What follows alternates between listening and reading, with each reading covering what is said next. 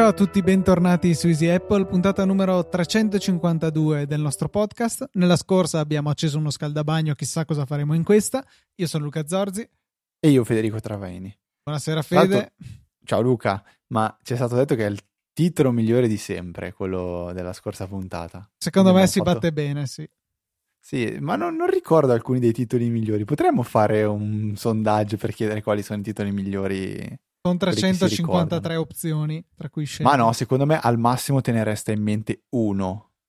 E cioè, tipo, io ho in mente tantissimo Easy Italia o DG Apple. Non so perché, ma mi è rimasto in testa come titolo. Poi tutti gli altri, onestamente, eh, non, non, me li ricordo. Anch'io no, non me li ricordo, è quello il problema. Dovrei sfogliarli tutti e poi scegliere quelli che mi, che mi a posteriori mi piacciono di più piacciono di più. Comunque, Luca, eh, ci è stato segnalato che mh, ci siamo persi una puntata, una puntata, molto importante da qui alla, alla, 400, che è la 369. Non per il motivo a cui tutti stanno pensando in questo momento, ma perché 3, 6 e 9 sono multipli di 3. Quindi è la tabellina del 3, 3, 6, 9.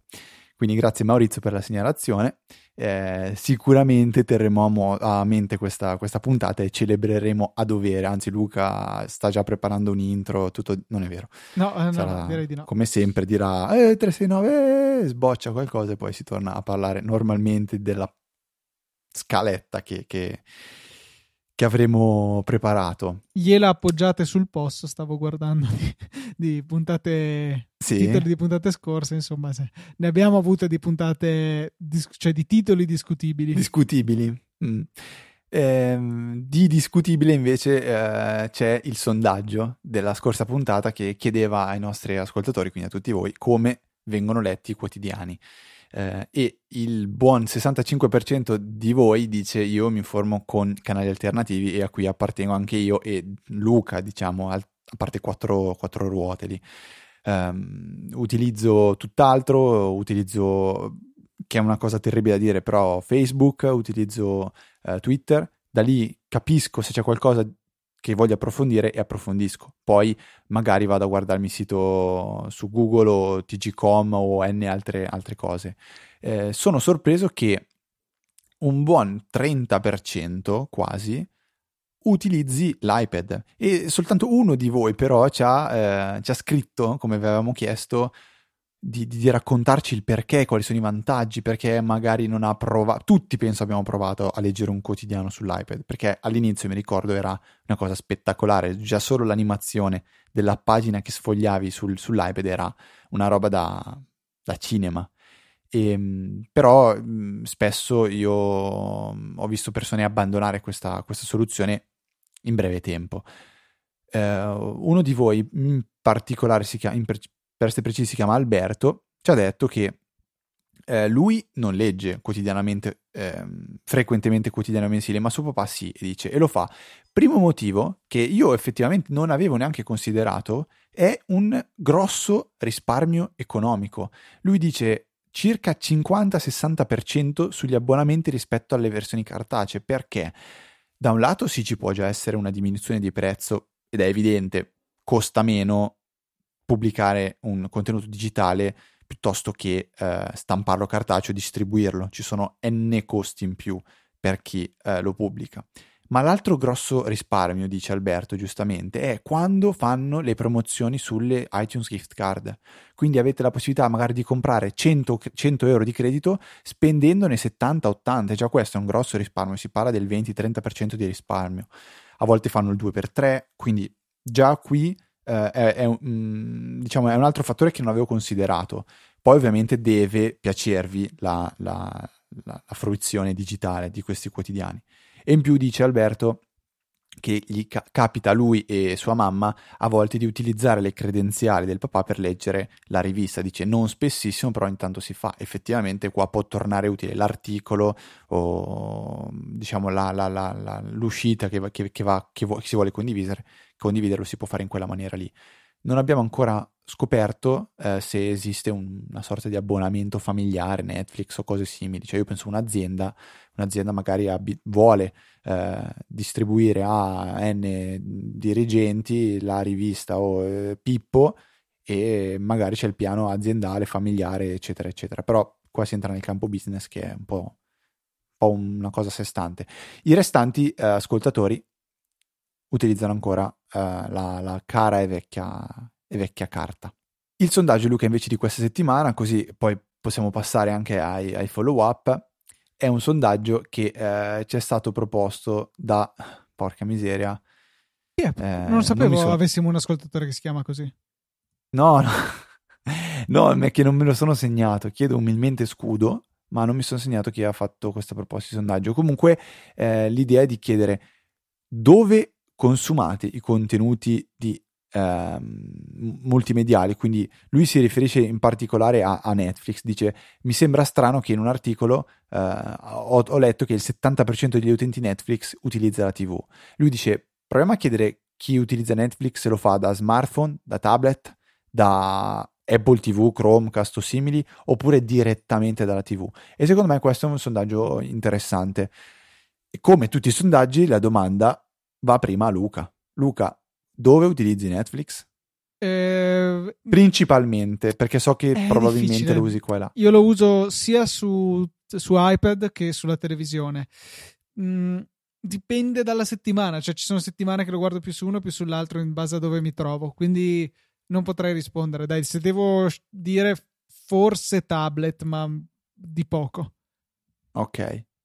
Ok, però in ogni caso dalla TV non passeresti dalla TV diretta, passeresti da un Apple TV o... Mm, raramente, nel senso di solito utilizzo Smart TV che ce l'hanno già, eh, oppure... Mm, dipende anche quello perché eh, ho delle tre TV che utilizzo di solito, due sono Smart TV che hanno appunto Netflix integrato e la terza invece ha un Fire TV Stick e quindi lo uso tramite quello. La TV con la Apple TV ce l'ha anche integrato, per cui di solito tendo a utilizzare direttamente il client della televisione. Anche perché appunto quello mi dà accesso ai contenuti in 4K, cosa che non ho la, con la Apple TV, eh, visto che ho il modello precedente.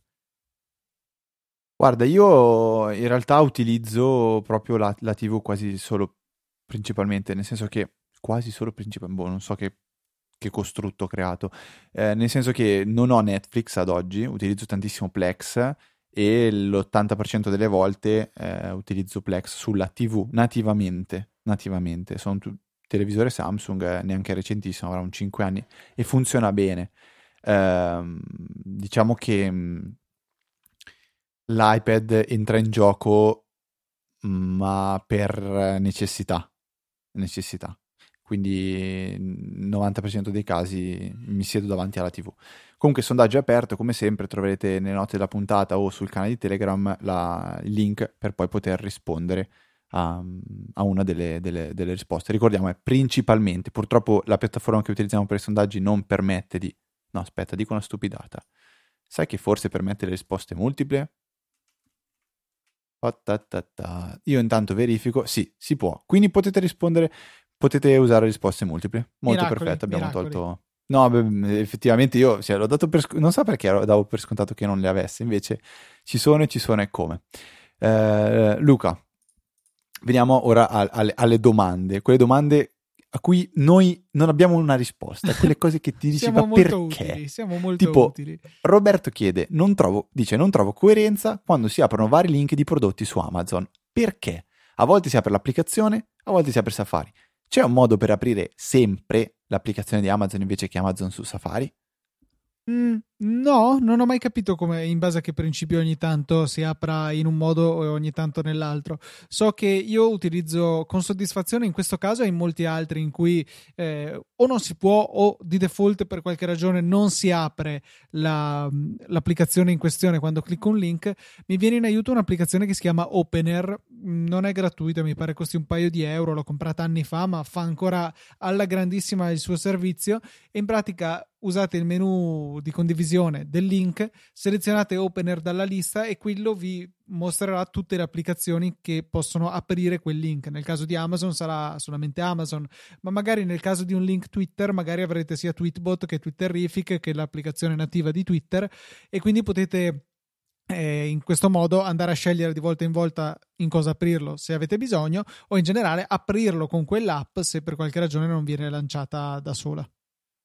Io solitamente utilizzo il trucchetto che quando mi si apre la, l'interfaccia web di, di, Safari, poi apro il link in Safari e a volte, anche qui però, a volte viene aperta l'applicazione di Amazon o di Facebook o, o di Bo, a volte invece no. E la cosa mi turba parecchio. Penso però sia colpa di eh, chi sviluppa l'applicazione, diciamo, di partenza o chi implementa il link di partenza, perché Amazon, da quel che so, può dire ad iOS guarda che io i link di questo tipo li, li apro, sono miei, giusto Luca?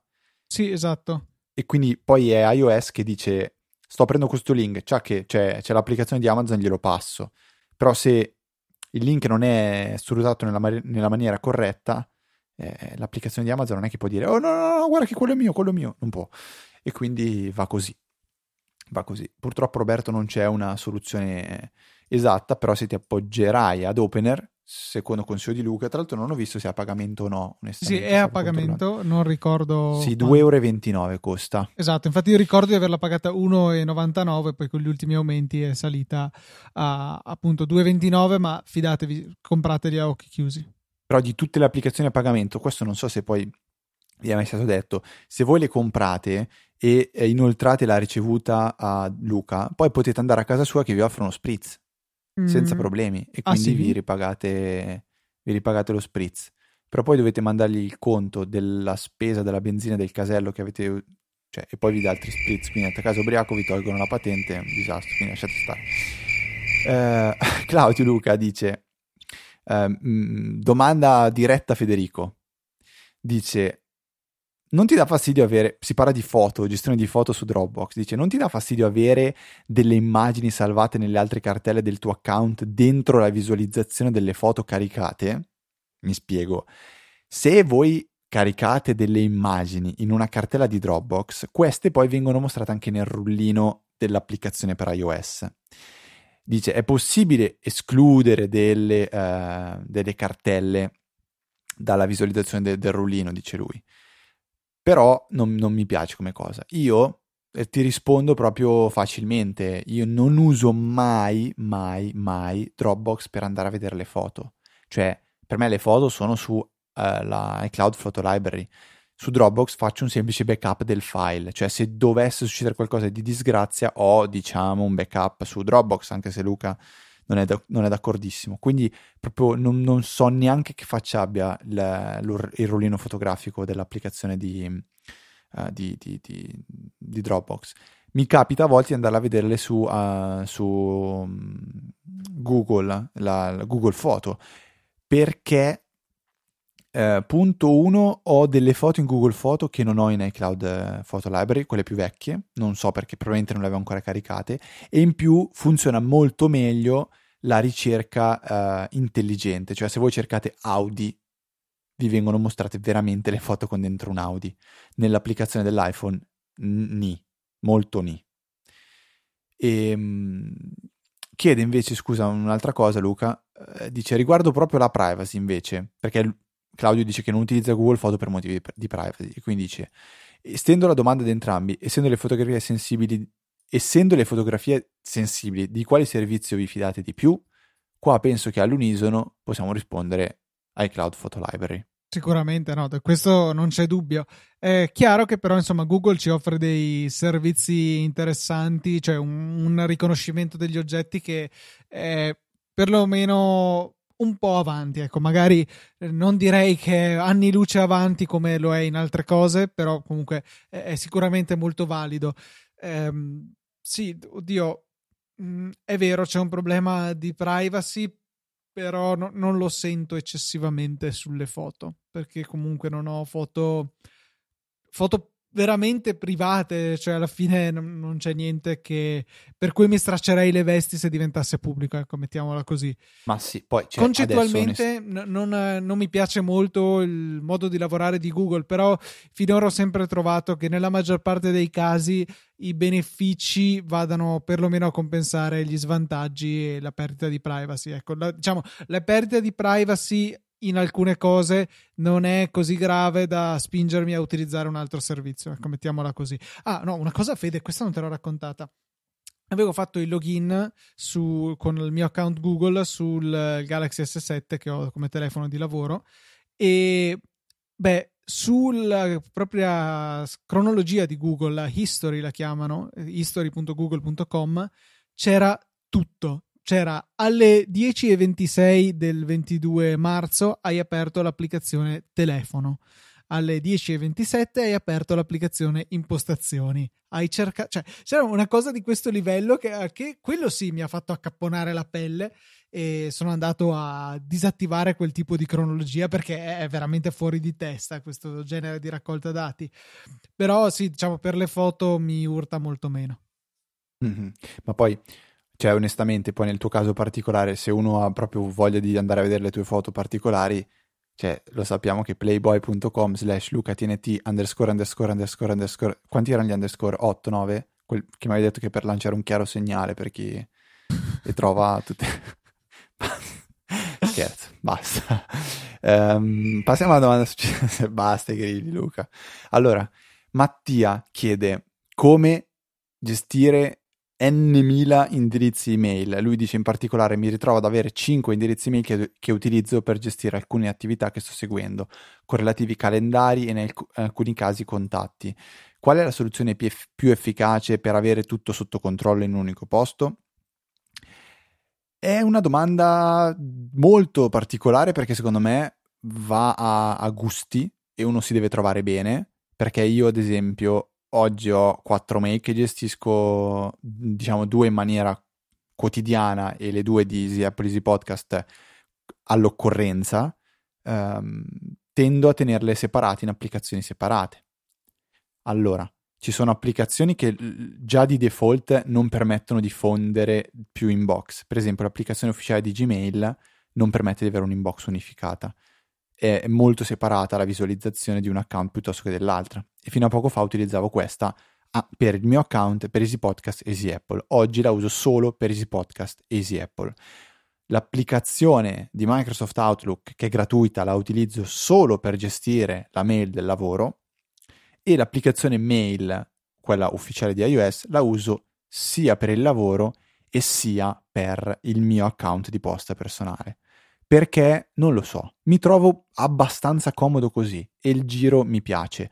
L'applicazione di Outlook ha il vantaggio che permette di vedere il calendario di Outlook, eh, però allo stesso tempo lo tengo integrato nel calendario mh, di iOS, quindi quello che ho su iCloud, quindi con l'applicazione fantastica. La necessità di avere queste divisioni, eh, secondo me, ti vincola ad avere applicazioni eh, separati. Per esempio, potresti scaricare anche un'applicazione dedicata per il calendario per vederti i calendari dei tuoi account. Eh, oppure un'applicazione mail che eh, permette di gestire tanti account e permette anche di sincronizzarli Cosa vuol dire? Vuol dire che eh, le impostazioni vengono sincronizzate, quindi le configuro sull'iPhone e poi me li ritrovo anche sull'iPad, diciamo che è quasi vera questa frase, è Spark di Riddle, che è un client molto ben sviluppato, disponibile per iPhone, iPad e Mac e con una sincronizzazione a 359 gradi. Eh, però dipende tantissimo, tantissimo dal gusto. Io ti ho raccontato la mia. Eh, Luca, tu non so oggi come ti ritrovi. Io mi ritrovo a dividere le, la mail, le caselle per funzione.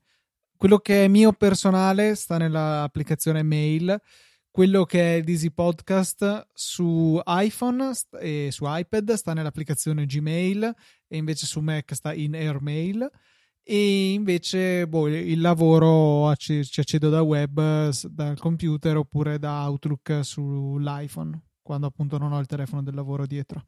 Quindi compartimentazione in base alla funzione delle caselle. Se fossero tutte cioè 5 caselle personali per qualunque motivo, le configurerei tutte nella stessa applicazione o magari considererei anche l'opportunità di averne una come principale e le altre che con un inoltro portano tutta la posta comunque essere nella stessa in modo da avere un solo account sul telefono. Ok, comunque restiamo un po' a, a, a gusti. Eh, la prossima domanda è l'ultima, Luca, è un po' um, tecnica, nel senso che Alessio chiede come, uh, come sia possibile evitare uh, di uh, rischiare di aprire dei file che vengono ritenuti non, ehm, non, sicuri. Nel suo caso dice stavo facendo una, una ricerca di, di, sottotitoli, ho scaricato un DMG e poi alla fine ho trovato quello che mi interessava.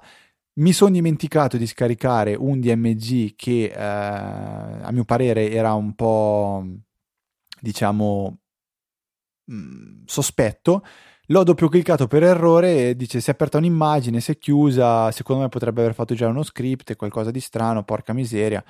Eh, come faccio a evitare che mi, che mi ricapita questa cosa? Eh, secondo me, Luca, lascio a te la parola per quanto riguarda poi l'aspetto, l'aspetto tecnico. Eh, quello che mi viene da dire a me è che alla base sta un po' un discorso di eh, educazione personale, nel senso che scarichi una cosa che per te è un po' sospetta, devi eh, cercare di sforzarti di dire ok, faccio subito pulizia perché se è una cosa di cui ho dubbi, lasciarla lì comunque mh, non so, non mi farebbe stare tranquillo. Quindi il primo passo è quello di arrivi su un sito un po' sospetto, chiudi, no, non cliccare, chiudi, punto. Scarichi un file che non ti convince, ca- cancellalo. Uh, poi ovviamente ci sono magari dei, dei, software che ti possono venire incontro, no Luca? Sì, eh, allora, tanto per cominciare, io non sono certo che sia possibile un'esecuzione automatica dei DMG. Eventualmente leggevo possono aprire delle cartelle, boh, non, non, chiaro, non, penso che sia possibile. Eh, a prescindere da questo, c'è un programmino che si può usare come antidoto, se vogliamo, una sorta di antivirus a posteriori per Mac. Si chiamava Adware Medic, una volta è stato acquisito da Malwarebytes e adesso appunto è integrato nella suite Malwarebytes che per queste funzioni di base è gratuito, non è invasivo, non è una di quelle porcherie di antivirus che si installano, sono sempre in esecuzione, cioè è un'applicazione che voi potete aprire e dire scannami il computer, il computer viene scannato e poi basta, si, se c'è qualche problema vi permette di risolverlo. Eh, altrimenti amici come prima, l'applicazione si chiude e non dà nessun fastidio. Magari vale la pena di averla sotto mano o di averla presente, ecco, qualora serva.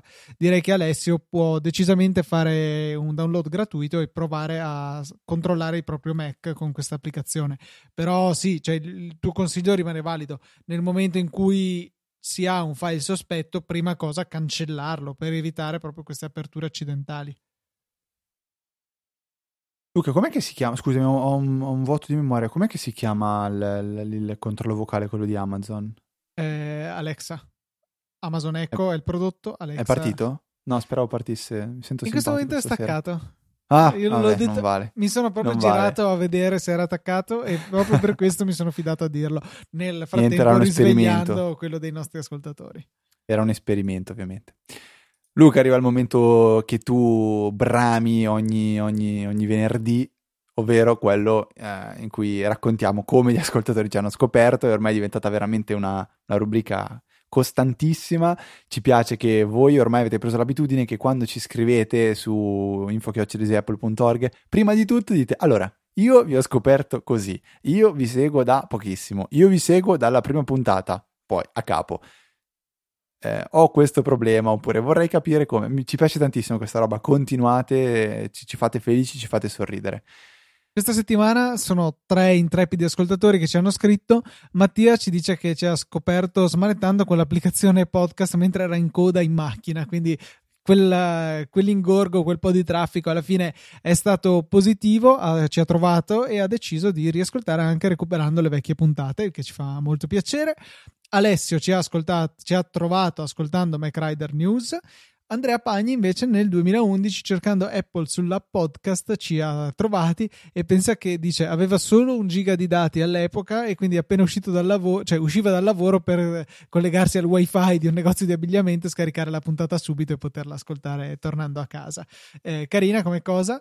E, ehm, io penso il mio primo piano era era in realtà 2 giga perché erano 500 mega alla settimana con la Vodafone, poi erano stati ridotti a 250, quindi ero stato retrocesso a 1 giga e poi di lì in poi è un po' andato crescendo. Fortunatamente sono tanti i piani abbastanza generosi di giga al giorno d'oggi. Sì, Andrea comunque è un boss per, per uscire casa da, da lavoro e non aspettare di arrivare a casa per ascoltare la puntata. Grande, grande, grande. Um, sì, di piani ce ne sono tantissimi, Luca. Io oggi viaggio su una Team Young uh, che, che, se non sbaglio, a 14 ore al mese mi dà 10 giga. Sì, Può 10 essere, giga e mm, forse 1000 minuti o minuti illimitati, non, non, ricordo una roba del genere. E poi c'è quella cosa fantastica dalla net neutrality che ti dice Spotify non, non costa. Spotify è, hai altri... Ah no, mi sembra che ho altri 10 giga per Spotify. Però onestamente qua Vabbè, no, apriamo un discorso. Prima, prima, di aprire il discorso Team Young e Net Neutrality, Luca, ci siamo persi un ultimo consiglio che ci ha, eh, ci ha, ci ha, ci ha, ci ha diciamo, girato Stefano dicendo anche lui che ci conosce da parecchio tempo, eccetera, eccetera. Salutiamo il tuo cane in sottofondo. Sì, si sente tanto, a ah, eh, porca miseria. Ah, sì. eh, adesso spero, spero, finisca a breve, eh, non penso. Mm, dice mm, che nell'ultima puntata abbiamo citato Google Keep. Io dice Federico alla ricerca di un'applicazione per il eh, GTD, Getting Things Done, e ha citato Google Keep. Dice um, che è qualcosa a metà tra promemoria di Apple ed Evernote. Dice, in questa categoria, secondo me, un'applicazione da tenere in considerazione è Bear, scritto come orso, che dice che uso spesso per ricordarmi i compiti in ufficio, ma anche e soprattutto per tenere appunti o snippet di codici suddivisi in categorie, che uso spesso. Ehm, Bear è un'applicazione che conosco, era stata anche scelta come applicazione dell'anno, forse l'anno scorso. AVTC ne ha parlato benissimo per tantissimo tempo. Io per un'applicazione del genere uso Dropbox Paper che eh, trovo comodissimo, eh, già integrato in Dropbox, non devo fare niente in più, eh, funziona con applicazioni su ehm, iPhone, iPad e la versione web di, di Windows, di, eh, di, Windows, di, Mac, ehm, o comunque anche da Windows evidentemente funziona. Ha la possibilità di uh, fare la condivisione dei file con la limitazione, ehm, diciamo, di, di, di, dare i permessi soltanto di commentare eh, o di modificare il, il, documento a chi si invita, a chi viene invitato, che è una cosa che secondo me è molto interessante, io lo so anche tantissimo nel, nel lavoro, magari scrivo un documento, poi lo condivido con due o tre persone o anche una persona sola, gli do i permessi di commentare, lui può commentare in diretta quello che io ho fatto e io lo posso modificare, lui lo vede. È uno strumento fantastico e avendo anche tutta la ricerca stile, stile Dropbox, eh, mi faccio anche dei documenti con eh, dentro per esempio gli snippet o dei pezzi di codice o dei, so, dei nomi di file che mi servono su S400 per, eh, perché non me li ricorderò mai tutti a memoria. E, ehm, comunque utilizzo Paper di Dropbox. E prima utilizzavo Simplenote se non sbaglio. Io Luca... note di Apple. Basta. Beh. Però note di No, guarda che è bello, cioè è un'applicazione ben fatta, si sincronizza da Dio, va molto bene. Si sincronizza da Dio finché si sincronizza da Dio. A me si è sem- cioè guarda, è una delle poche cose di iCloud che posso dire veramente una bomba, non ho mai avuto mezzo problema. Mm. Ma da Windows? Non la uso. Eh. Però se sei su Windows hai bisogno di aggiungere una virgola. Tiro fuori il telefono e lo faccio dal telefono. Eh, Oppure so. faccio il login su iCloud.com eventualmente. Comodo, quello, co- quello, sì che è comodo. No, ok, dai. Volevo, cioè, onestamente, il, il login iCloud.com penso di non averlo mai usato, mai. No, è, cioè, è funzionale, è un po' lento come sito, della verità, però funziona senza nessun problema. Mm, poi magari ti ritrovi col browser che è Windows Explorer. E, e, Explorer si chiama? Internet Explorer. Internet Explorer, non Windows Internet Explorer con scritto no, la tua versione di browser non supporta questo sito e ti, ti viene la pelle d'oca. Sì, peraltro lo stesso messaggio che puoi avere eh, andando su iCloud.com da iPhone. Veramente? sì, sì. No, beh, questa è brutta, brutta come roba. A proposito, visto che siamo in tema, Luca, scusa, di, di, di modifiche di testo uh, di, online, questa settimana ho avuto la necessità di uh, prendere un pezzettino di testo che aveva anche al suo interno un elenco puntato e uh, incollarlo su una pagina internet in HTML.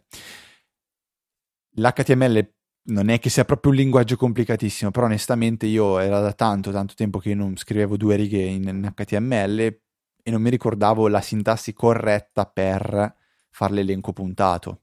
UL, poi LI, LI LI se non sbaglio, una roba del genere.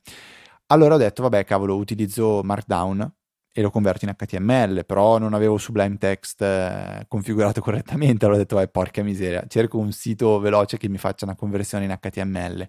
E ho trovato un sito che si chiama dillinger.io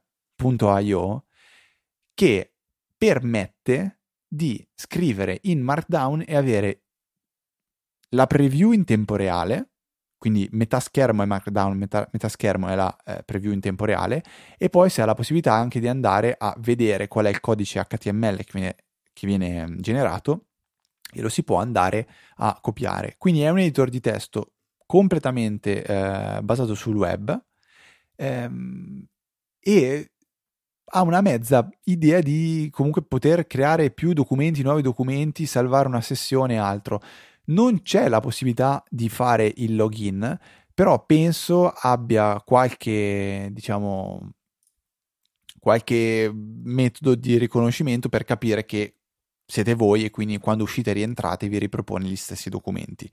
Di certo non è un qualcosa di cui mi fiderei più di tanto, ehm, però è ben integrato con altri servizi, per esempio una volta finito di fare il documento è possibile salvarlo direttamente su Dropbox, Google Drive, OneDrive o addirittura di importare i file da questi servizi. Um, è un sito che devo ammettere terrò a mente perché sicuramente tornerà comodo prima o poi ancora, visto che già lo è stato. Benissimo, Fede.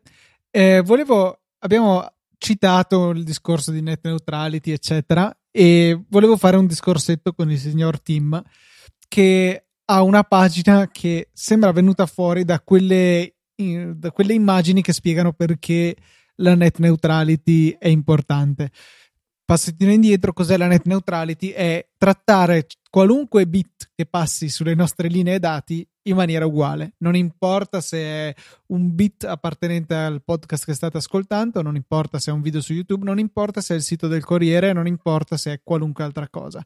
Tutti i bit sono uguali. Beh, in assenza di net neutrality non è proprio così.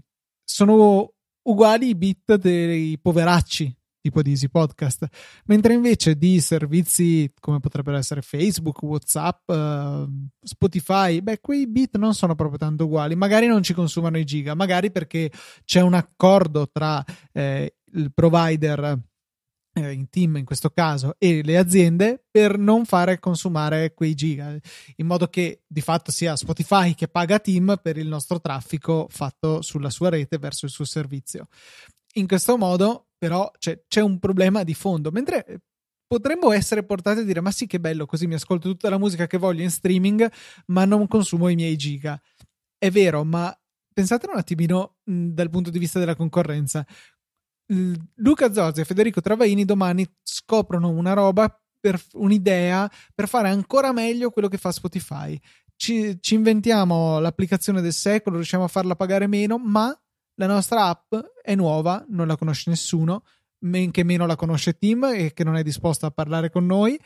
E i nostri giga invece si pagano, i nostri utenti li, li consumano e quindi dicono: Beh, tra il servizio di Luca e Fede che è sì buono, però mi consuma i giga, e Spotify che non mi consuma i giga, beh, continuerò a usare Spotify. Cioè, questo è il vero problema di non dare la net neutrality. Magari lato cliente inizialmente può anche apparire come un vantaggio, però eh, veramente blocca potenziali sviluppi futuri, blocca l'ingresso di potenziali nuovi, eh, nuovi concorrenti su una scena che ha magari già qualcuno di affermato, che quindi ha denaro da tale da potersi comprare il mantenimento di una posizione dominante.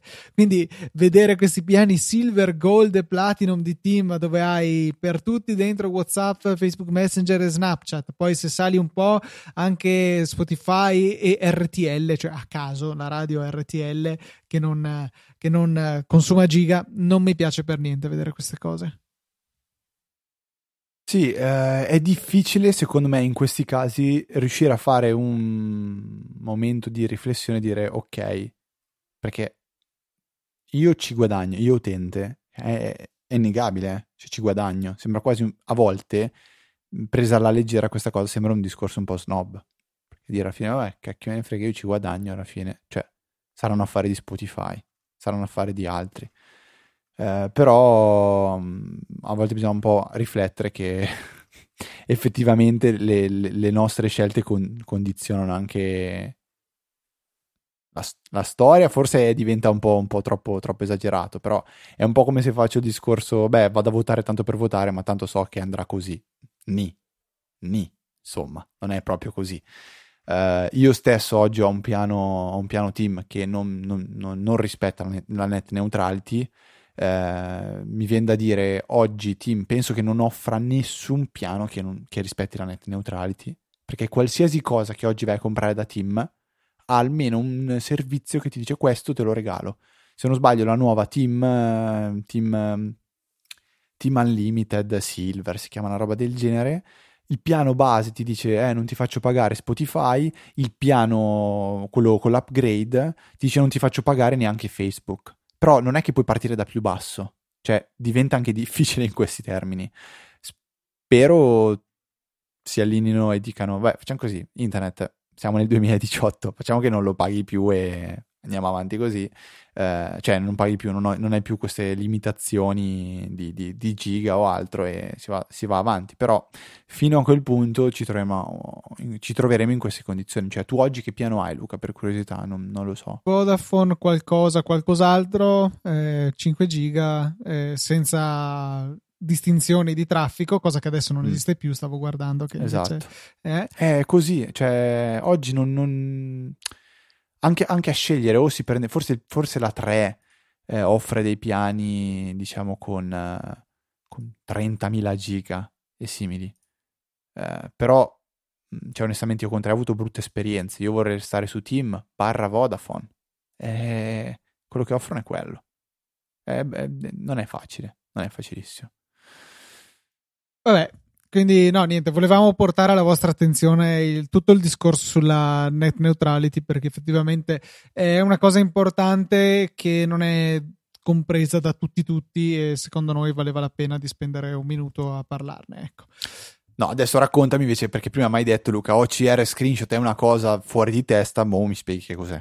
C'è uno che ha scritto uno scriptino per macOS, stiamo parlando, che utilizzando un programma che fa l'OCR, un programma open source per fare l'OCR, sarebbe dire vedere le immagini e, e le, individuarne il testo e trasformarlo in un testo ricercabile, magari è un classico farlo sulle scansioni o, o magari ecco quando gli autovelox vi beccano e vi fanno la foto probabilmente c'è un OCR che poi sceglie, vede la vostra targa e quindi sa a chi mandare la temuta busta verde. Ehm, questo utente PNC l'ha fatto applicato agli screenshot e ha abbinato il tutto a inserire nei metadati che vengono visti da Spotify eh, quello che viene riconosciuto dallo screenshot. Quindi io ad esempio sono davanti a questa pagina di GitHub, faccio uno screenshot, eh, mi viene salvata la classica immaginina sul desktop, questa viene vista o con un uh, servizio delle cartelle oppure con Hazel, insomma viene data in pasto a questo script questo va a riconoscere tutto il testo che c'è nella pagina e io posso cercare il testo in Spotlight per poi ritrovare quello che di fatto è uno screenshot, quindi un'immagine che non conterrebbe di suo del testo cercabile. Quindi una bella, bella idea, mi è piaciuta molto.